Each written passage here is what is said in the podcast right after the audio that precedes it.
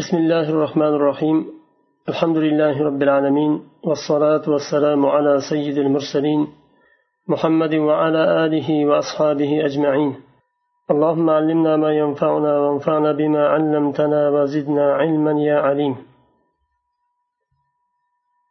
أبو بكر الصديق رضي الله عنه hayotlarida davom etyapmiz bugun u kishini rasululloh sollallohu alayhi vasallam bilan birgalikda madinaga bo'lgan hijratlari haqida gapiramiz.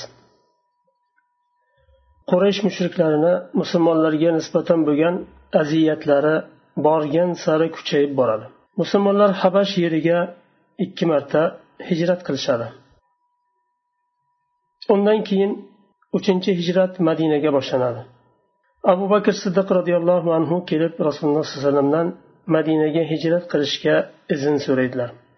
Shunda rasululloh sollallohu alayhi vasallam aytadilar shoshilmang ey abu bakr shoyatki alloh taolo sizga bir sherik qilsa deydilar. Buni eshitgan abu bakr roziyallohu anhu rasululloh sollallohu alayhi vasallamni o'zlari sherik bo'lishliklarini umid qilib xursand bo'ladi. Oysha roziyallohu anha aytadilar rasululloh sollallohu alayhi vasallamni hijratlari va abu bakrni hijrati haqida gapiradilar.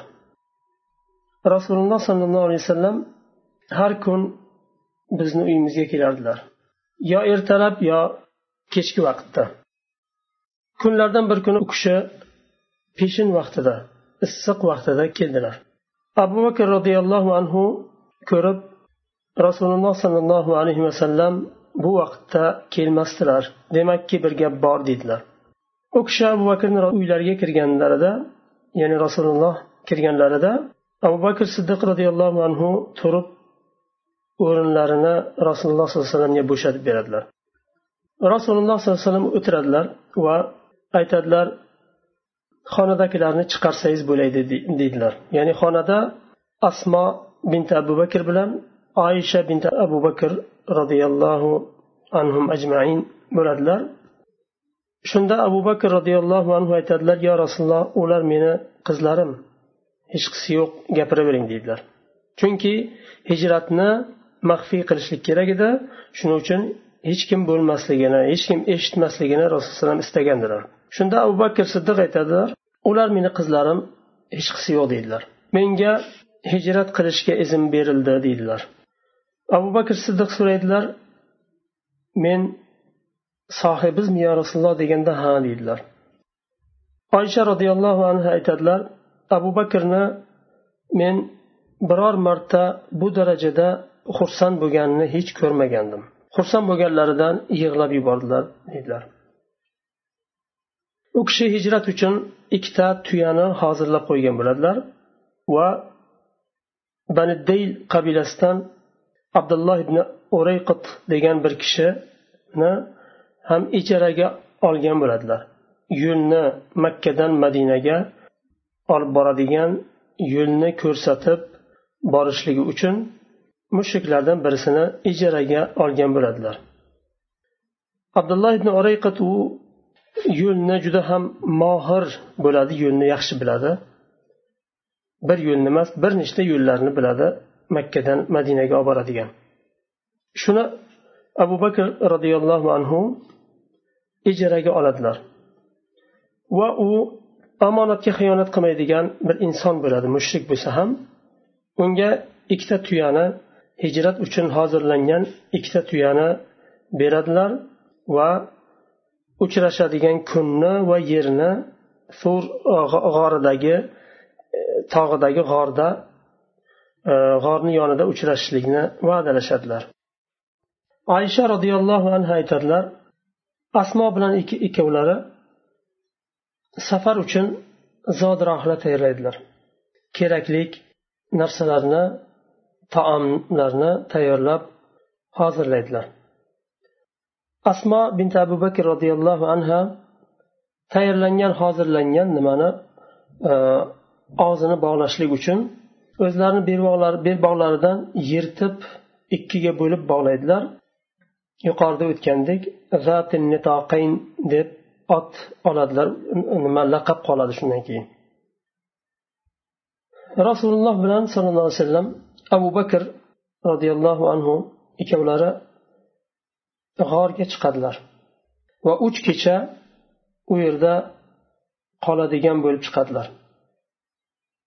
Chiqayotganda kechki xuftan namozidan keyingi vaqtni tanlaydilar. Hech kim ko'rmasin uchun. Ularni hijratga chiqayotganlarini ali ibn abi tolib abu bakr roziyallohu anhu va abu bakrni oilalari biladi faqat xolos. Boshqa hech kimni xabari bo'lmaydi. Abu bakr roziyallohu anhuni uylarini orqa tarafidan hijratga chiqadilar va chiqayotganlarida rasululloh sollallohu alayhi vasallam burilib makkaga qaraydilarda vallohi innaki la khayru ardillahi va ahabbu ardillahi ilalloh ولولا أني أخرجت من منك ما خرجت allohga qasamki sen ey makka allohni eng yaxshi yerisan Va allohga eng sevimli yersan. Agar makkadan chiqarilmaganimda agar men sendan chiqarilmaganimda chiqmasdim deydilar. Ular hijratga chiqqanlaridan keyin makka mushriklari ularni izlaridan taqib qilib ergashib boshlaydilar. Ularni izlab izlaridan ergashib qayerga ketgan boradilar. G'orni oldigacha boradilar. G'orni oldiga borib iz g'oyib bo'lgan. Ya'ni u tog'ni oldida iz g'oyib bo'lgan. Ular g'orni o'rab olishadi. Ular g'orni o'rab olishadi. Rasululloh sollallohu alayhi vasallam abu bakrni hayajonlanmasin uchun olloh biz bilan birga deb u kishini xotirjam qilib turadilar abu bakr siddiq roziyallohu anhu aytadilar biz g'orda ekanimizda mushriklar g'orni o'rab olishdi. Ularni oyog'ini ostida biz turardik. Agar ulardan birisi oyog'ini ostiga qarasa bizni ko'rardi deydi. Shunda rasululloh sollallohu alayhi vasallam aytadilar ma zonnuka ya abu bakrin bisnayn allohu salisuhuma nima deysiz abu bakr? Ikki kishi haqida nima deysiz? Uchinchisi olloh ya'ni olloh ular bilan birga allohning himoyasida ular. Qur'onda oyat nozil bo'ldi.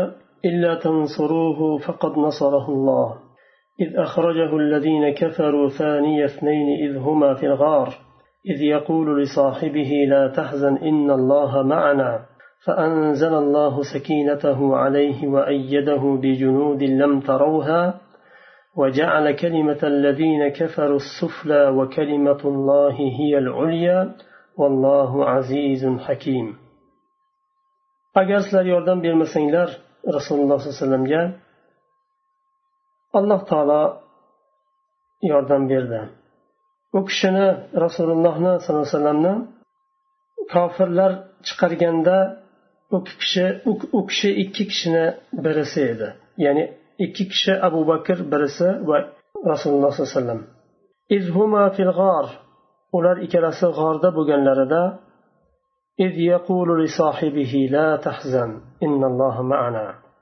sohibiga aytdi ya'ni rasululloh alayhi aytdilar la tahzan g'amgin bo'lmang qayg'urmang alloh taolo biz bilan. Alloh taolo unga sakinasini tushirdi. Sizlar ko'rmaydigan jund askarlar bilan alloh taolo tayid qildi qo'llab quvvatladi. Va kofirlarni kalimasini past qildi. Allohning kalimasi oliy bo'ldi.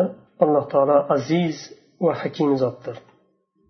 Va rasululloh sollallohu alayhi vasallamga o'rgatdi alloh taolo makkadan chiqayotganda وقل رب وقل رب أدخلني مدخل صدق وأخرجني مخرج صدق واجعل لي من لدنك سلطانا نصيرا أيتني يا محمد عليه السلام رب أدخلني مدخل صدق صدق أي ربم meni madinaga kiritgin sodiq kirishlikda وأخرجني مخرج الصدق ومكة chiqargin sodiq chiqarishlikda. Vajalli min ladinka sultonan nasira. Va menga o'zing tarafdan sulton quvvat qilgin yordam beradigan quvvat qilgin. Alloh taolo u kishiga bergan va'dasini bajardi u kishini makkadan chiqardi va madinaga salomat yetkazdi va u yerda u kishi uchun islom yangi qurilgan islom davlatini himoya qiladigan quvvat berdi ansorlar uchinchi kecha tugaganida rasululloh sollallohu alayhi vasallam bilan abu bakr siddiq roziyallohu anhu g'ordan chiqadilar. Bu vaqtda mushriklarni izlashi ham susaygan ular umidini uzgan bir vaqtda edi. Abu bakr roziyallohu anhu abdulloh ibn urayqat bilan kelishgan va'dalashgan vaqti uchinchi kechani oxiri edi. Subh vaqtida edi. Shu tog'ni yonida kelib ketirish kerak edi ikkita tuyani. Abdulloh ibn urayqat ketiradi tuyani va'da qilgan vaqtda yetib keladi. Va ularni odatda makkadan madinaga odamlar ketadigan yo'ldan emas boshqa yo'ldan olib ketadi. Qurayshni odamlari bilmaydigan yo'llardan olib ketadi. Bu hijratni orqasidan makka mushriklari yig'ilib e'lon qilishadi. Kim muhammad alayhissalomni yo tiriklayin yo o'ligini ketirsa yuzta tuya beriladi deb va'da beradi e'lon tarqatadi. Bugungi kundagi keyin. Bu e'lon boshqa qabilalarga ham tarqaladi. Makkani atrofida yerlashgan qabilalarga ham tarqaladi. Siroqat ibn malik degan bir mushrik bu xabarni eshitib yuzta tuyaga umidvor bo'ladida rasululloh sollallohu alayhi vasallamni izlaridan tushadi. U kishini izlab topib topshirib shu yuzta tuyaga erishishlikka harakat qiladi. Lekin allohni qudrati alloh taolo istagan narsasini qiladi. Istagan insonni qalbini o'zgartiradi. Bu inson vaqti kelib rasululloh sollallohu alayhi vasallamni himoya qiladigan biriga aylanadi keyin madinada musulmonlar rasululloh sollallohu alayhi vasallamni chiqqanlarini eshitadi makkadan. Va har kun ertalab to peshin quyoshi qizdirib chidab bo'lmaydigan darajaga kelguncha makkani yo'liga ko'z tikib turadilar. Bir kun jazirama issiq kelganda peshin vaqtida ular uylariga qaytadilar. Yahudlardan birisi o'zlariga tegishli bir qo'rg'onni ustiga chiqadi va rasululloh sollallohu alayhi vasallamni uzoqdan kelayotganlarini ko'rib taxmin qiladi.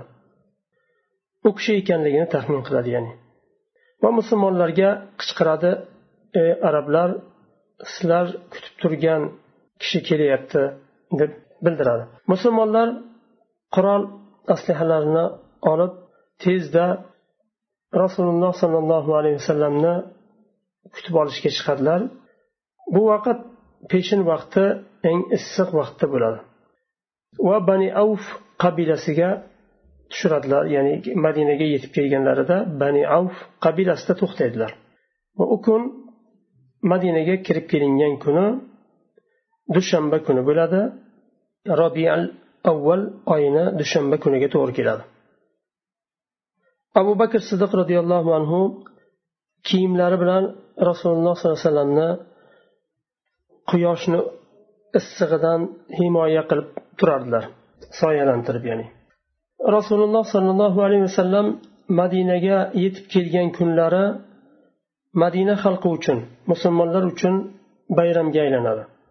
Odamlar yangi kiyimlarni kiygan hamma xursand tun holat o'zgargan va o'sha kun bayram kuni kabi bir o'yin kulgiga aylangan xursandlikdan xursandchiligidan e, o'yin kulgiga aylantirgan bir kuni kunga aylandi.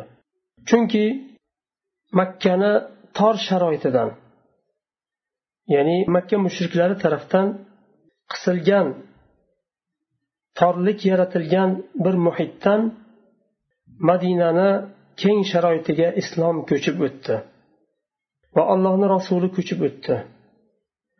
Va makkada nozil bo'lib turgan vahiy madinaga nozil bo'ladigan bo'ldi.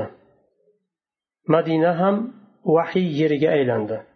Bu haqiqatdan ham juda ham katta bir xursandchilik kuni edi aslida.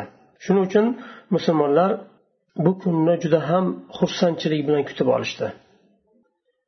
Alloh taolo boshqa yerni tanlamadi hijrat yeri qilib va rasululloh sollallohu alayhi vasallamni o'rnashadigan davlatni o'rnatadigan va vahiy yeri qilib boshqa yerni tanlamadi. Aynan shu madinani tanlaganidan madina ahli juda ham xursand bo'lishdi bundan. Abu bakr siddiq roziyallohu anhu islomni avvalidan oxirigacha ya'ni islomni avvalidan boshlab vahiy boshlangan payg'ambarlik kelishidan boshlab to rasululloh sollallohu alayhi vasallamni vafotlariga qadar u kishi yonlarida turdi va e, har bir ishlariga yordamchi bo'ldi. Rasululloh alayhivasallamni eng ishongan o'ng qo'llari edi. Har bir ishlarida u kishi sherik bo'lardi. Olimlar abu bakr siddiq roziyallohu anhuni rasululloh sollallohu alayhi vasallam bilan bo'lgan hijratlaridan bir nechta ibrat chiqarganlar. Shayx muhammad sollabiy hafizahulloh aytadilar alloh taolo qur'onda aytdi إذ أخرجه الذين كفروا ثاني اثنين إذ هما في الغار إذ يقول لصاحبه لا تحزن إن الله معنا فأنزل الله سكينته عليه وأيده بجنود لم تروها وجعل كلمة الذين كفروا السفلى وكلمة الله هي العليا والله عزيز حكيم. Bu oyatni o'zida abu bakr siddiq roziyallohu anhuni afzallik taraflari yettita tarafdan bilinadi. Yettita vajhdan bilinadi. Birinchisi axrajuhu deganday qavmi makka mushriklari chiqardi.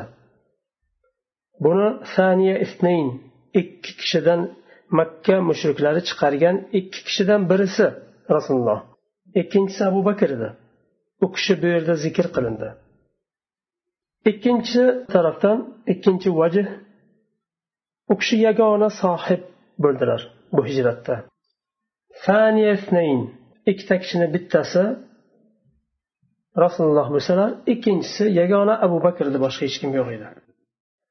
Rasulullohni yagona sohiblari bo'ldilar hijratda. Uchinchisi olloh edi.